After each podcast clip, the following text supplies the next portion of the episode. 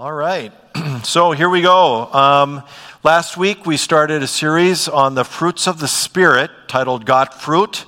Um, I introduced the series last week and I shared that, that the fruits of the Spirit, there are nine of them that we're going to go through over these next weeks. Uh, they're not so much something that we do as they are something that God does in our life. And I shared with you last week that I have invited some people to, uh, from our church family to come and share about um, some of the fruits. And uh, we're going to start with that today. So, um, in a moment, Michael Woznicki is going to come up, and I, some of you might know Michael. Um, so, Michael and I met, uh, gosh, probably seven, eight years ago. We were both kind of uh, early in our journeys that uh, brought us here. And uh, Michael and I connected in some things. Then he moved away. I think he'll tell a little bit about that.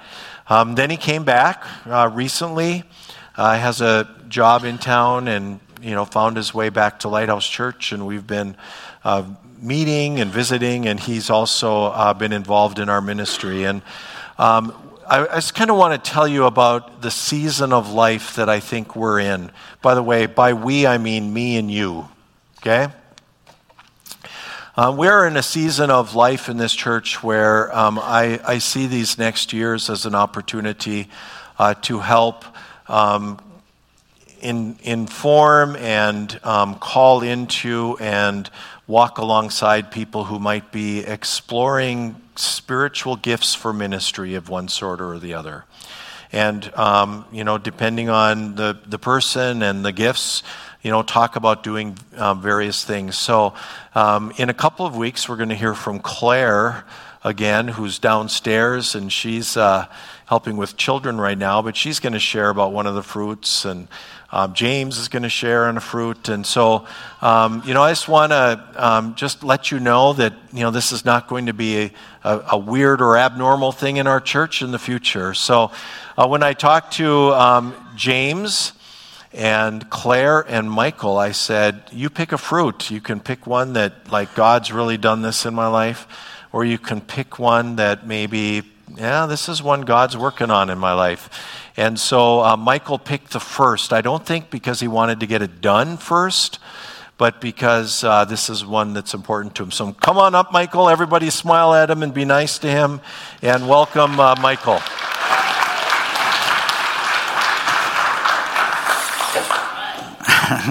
Good morning. I'm going to sit, otherwise, I will be anxiously rocking back and forth. So, hope you guys are okay with that.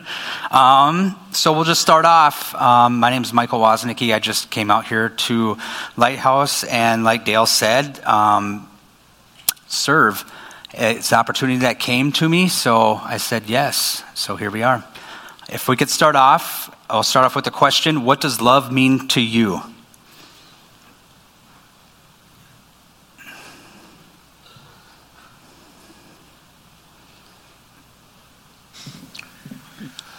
So when I uh, came into recovery, I'm Kai, I'm alcoholic. Um, so when I came into recovery, my view on love was skewed at best, and uh, so I'm sitting there doing my fourth and fifth step, and I'm thinking through what what it actually means to me. And what it means to me is if I am directly affected by your joy or your sorrow, then I know that I love you.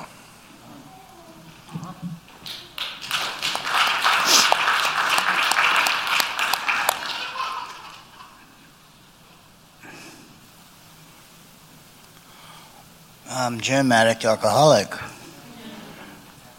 I like the question. Um, one thing I've learned in treatment, several treatments, um, I had to learn how to love myself first before others. Thank you.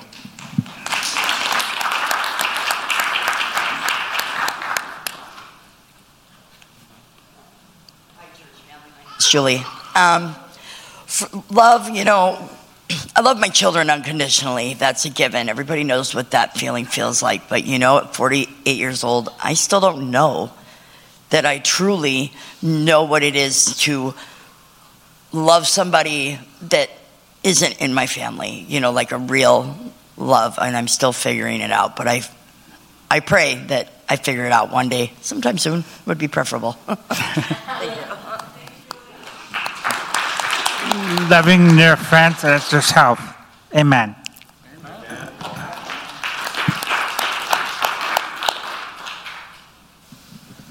Uh, my name is Jason.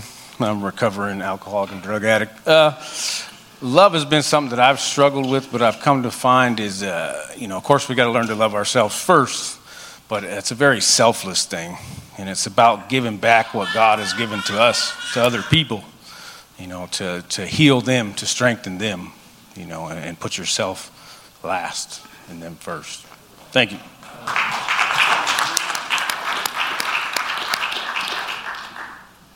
Couple more. One more? Oh. Hi, I'm Missy. Um, kindness and respect. I think even if you don't have loving feelings toward others, if you show them kindness and respect, you can extend love through your actions.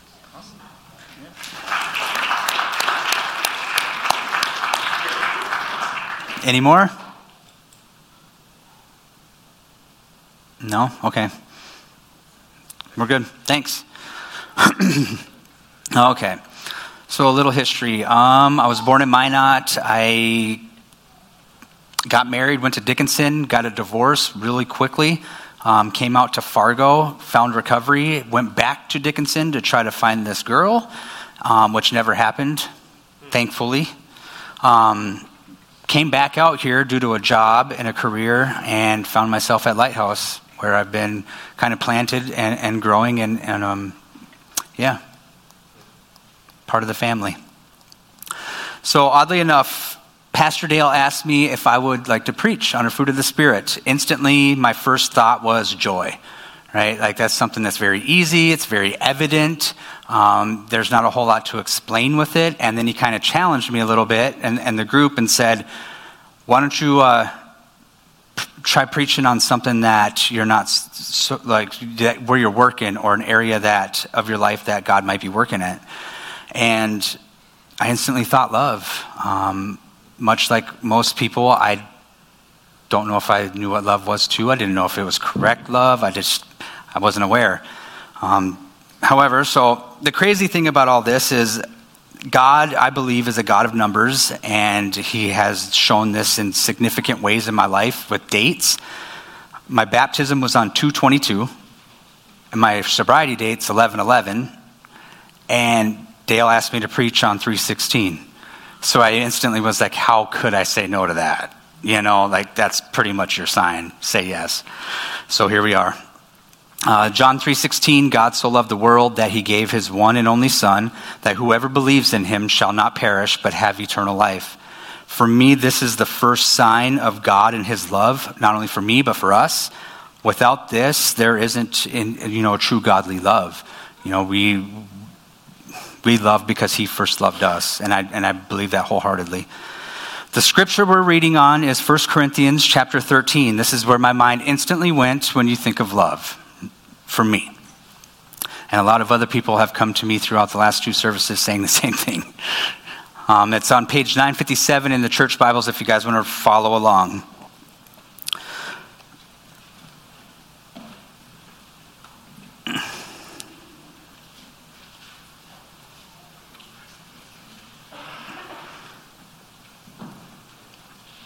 If I could speak all the languages of earth and of angels, but didn't love others, I would only be a noising gong or a clanging cymbal. If I had the gift of prophecy and I understood all of God's secret plans and possessed all knowledge, and if I had such faith that could, I could move mountains, but didn't love others, I would be nothing. If I gave everything I have to the poor and even sacrificed my body, I could boast I could boast about it, but if I didn't love others, I would gain I would have gained nothing. Love is patient, kind. Love is not jealous or boastful or proud or rude. It does not demand its own way. It is not irritable, and it keeps no record of being wronged. It does not rejoice about injustice, but rejoices whenever the truth wins out. Love never gives up, never loses faith, is always hopeful, and endures through every circumstance. Prophecy and speaking in unknown languages and special knowledge will become useless, but love will last forever.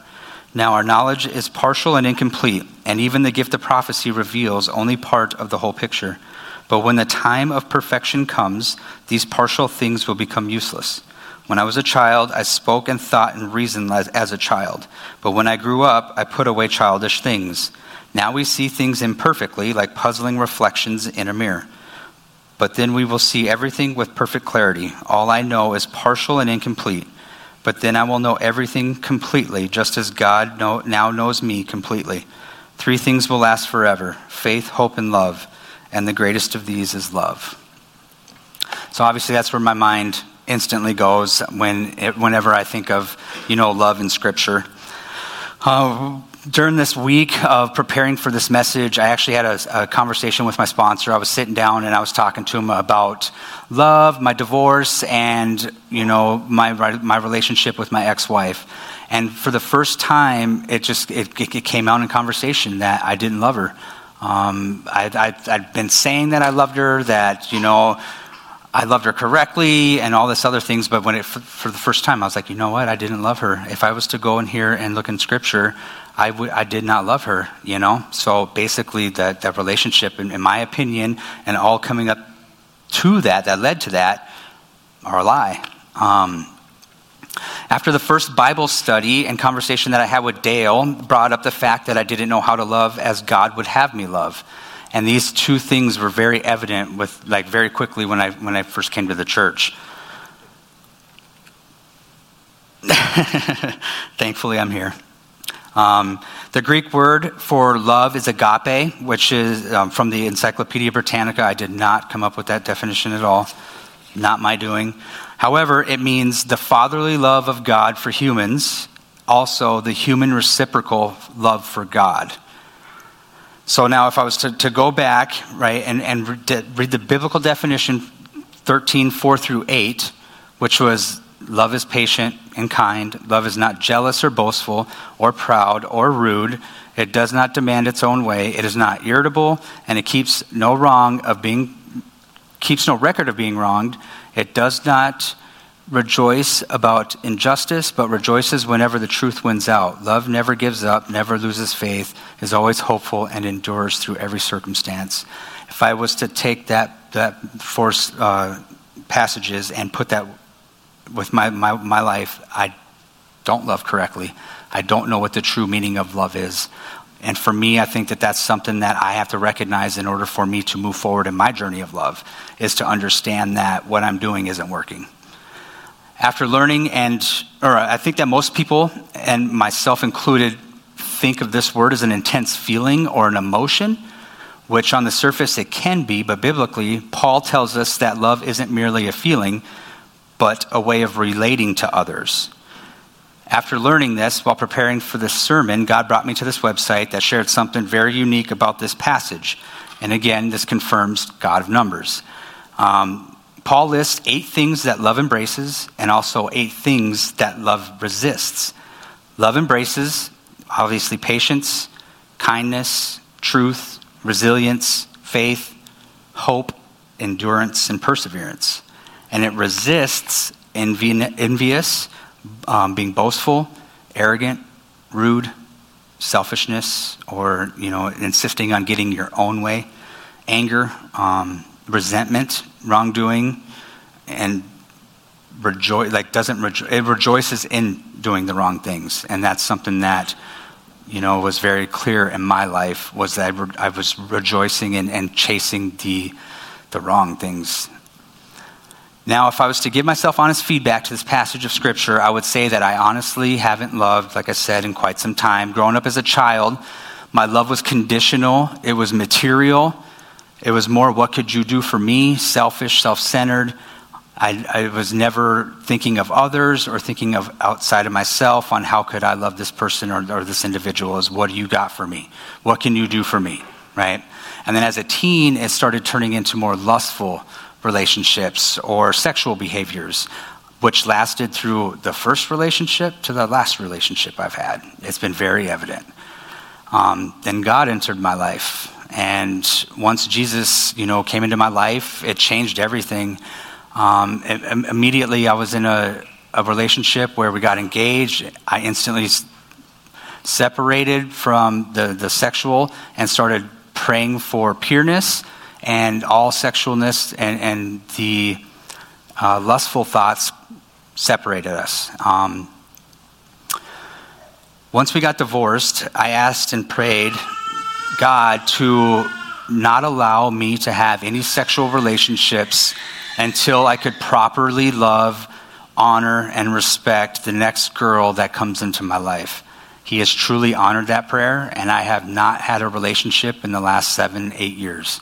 Um, because I'm not, I don't know how to yet, and it's okay, and I understand it. However, that doesn't necessarily mean I haven't tried. God honored the prayer. I sometimes don't honor the prayer, right? Um, but he's been faithful in that. He truly has, you know, and I'm human, right? I'm to I'm to hit my head against the wall a couple times before I realize that that's not what God's will is for my life right now. And I'm, I'm grateful for that because I did not want to hurt another girl in my life. That was, that was where my heart was when I, when I first got saved. It was just, don't hurt them anymore, you know? Learn how to love, be there for somebody, be there for yourself, you know, before you can be there for somebody else. Um, praise God, though, that He answered that prayer, really, seriously. Um, so that was the one thing outside of my substance use that I really prayed and yearned for was the connection to with another uh, the, the opposite sex to be healthy and godly and not to be worldly or what I want, you know, and that he would honor that and the one to come and to prepare the one to come for the same thing, you know? And I only bring this up because what this brought me to today is learning how to love God, myself, and others in, in that order. You know, um, Matthew 22, 37 through 39. You must love the Lord your God with all your heart, all your soul, and all your mind. This is the first and greatest commandment. A second is equally important love your neighbor as yourself, right? So if I'm honest, am I truly loving those around me as I would want to love myself or would have them love me? And most of the time, if I compare myself to that scripture, I'm falling up, I'm coming short. This has put me on an eight year journey of finding and learning and growing as an individual. I was lost in life once I got sober. I didn't know what to do with myself. I didn't know what I liked. I didn't know what I wanted to do. I didn't know what I, my purpose was in life. However, I did know two things for certain. One, I love Jesus. I love everything to do with Jesus and to talk about Jesus. Two, I have a deep desire for recovery. I love to talk to people about all aspects of addiction and recovery. No matter where you're at in the journey, I will sit and listen and I will give you the, the, my experience through my journey. You know, those two things will light me up like no other, you know, so that's where I'm at today. Um, and if, if you ask anybody that knows me or has been around me long enough, they will tell me that sometimes it can be a bit much. Um, ask my mother. She's gotten an ear beating for the last eight years about Jesus' recovery and everything I'm doing in my life. And God bless her for just sitting there and just letting me get it out my chest, you know. Um, immediately, I rolled into school as a huge leap of faith, trusting that Jesus would lead me through it, and which He did. Praise God. Um, I, I, decided to go to school in an outpatient treatment center. You know, I was just sitting there, and I'm like, well, I think I could make a career out of this. God out, or I enrolled in school that very next day after having that thought and ended up relapsing. And through my relapse, I stayed with my schooling, got sober, and continued my schooling. And I'm thankful for that. Um, God gave me the ability to make a choice in my life, and He, he gave me the, the strength and the power to endure that choice. I've been able to maintain my sobriety today. Uh, there's been ups and downs throughout all of my sobriety, I can say that I've truly learned the wrong way in most aspects of my journey, um, especially through my recovery and my early childhood. My, my parents would tell you I learned the hard way. I'm stubborn, I'm hard headed, and I've got to, and I, and I got to get there the hard way. It's just the way it is. In order for me to learn that this is so sweet, I have to learn that this isn't so sweet for me. Um, None of this wouldn't be possible without three key spiritual principles that I hold dearly to my heart. Um, this has opened the door for a new life that I truly live today that is beyond my wildest dreams. Some of you might know them and others might not, but they are honesty, open mindedness, and willingness. Um, I was so close minded and not honest about myself or those around me that, you know, this truly changed who I was. These, these three spiritual principles have paved the way for a program of action and a new design for living for me. Last week, I was just talking with my sponsor, and I shared with him that without this in my life, I would still be praying, hoping, and wishing that my disease would just poof be gone, right? And that I wouldn't have to do anything in regards to, to getting there. Um, and honestly, I would still be praying with my Bible, asking God to do it, and yet refusing the help that comes my way. And that has changed my life. I was not a person of action prior to coming into recovery. I truly wasn't. But I got a joke for you. This is for Dale. It truly was. It came to me when I was writing this, and I was like, okay, I'll put it in there. Um, there are three frogs on a log. Two decide to jump off. How many frogs are on the log? Gosh, you guys are good. I thought I was going to get at least one. Okay, another joke. A guy is sitting on the roof of his house during a flood. A guy in a canoe comes up, offers, a, offers him a ride, and the guy says, No, it's okay, I'm waiting on God. Same thing, a guy on a boat comes up. This guy gives him the same answer I'm waiting on God.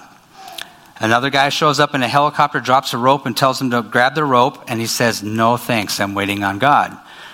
The guy ends up dying on the roof of his house, goes up, asks God, Why didn't you save me? And he says, I sent you a canoe, a boat, and a helicopter, but you said no. Right? And that's so evident in my life. I can pray for, for the, uh, the right answers. I can pray for the people to come in my life, but the moment it happens, then I'm just like, nope. You know, and that was very clear and evident in early in my recovery. I was constantly saying, nope, God's going to do it. You know, and they're like, no, he, I'm here, you know. Um, but he has put me. Uh, put some people around my life to truly, you know, help me and guide me along my journey. Uh, this has opened my, my heart, my mind, and my soul to just about anything that, that could possibly bring me to a deeper love of Jesus. Whether it's books, programs. I mean, if you, if you know me or seen me in the community, um, I'm tied to a lot of community programs, whether it's AA, Al Anon, Celebrate Recovery, Living Free program, um, CR, Bible studies, anything that can can help me grow, I will be a part of it. Um, my sponsor always tells me you can never be too spiritual, you know, and and I I think that's true. I believe it. Um, my struggle right now, not going to lie, is accepting people where they're at um, with patience, tolerance, and love. Sometimes I can get ahead of people. I can, I can wish and, and guide and, and, put my will into your life and want you to go where I'm at, right? Instead of just walking you through your journey, I just kind of push you. And that's kind of where my struggle is right now that I'm trying to grow through.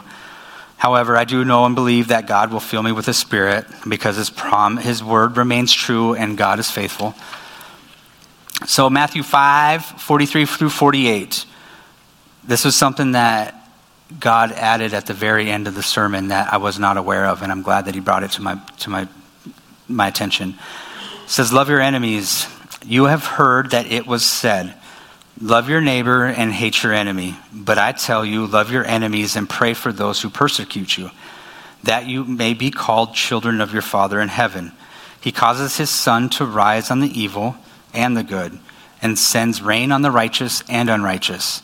If you love those who love you, what reward will you get? Are you not even the tax collectors doing that? Or not even the tax collectors doing that? And if you greet only your own people, what are you doing more than, than others? Do not even pagans do that? Be perfect, therefore, as your heavenly Father is perfect.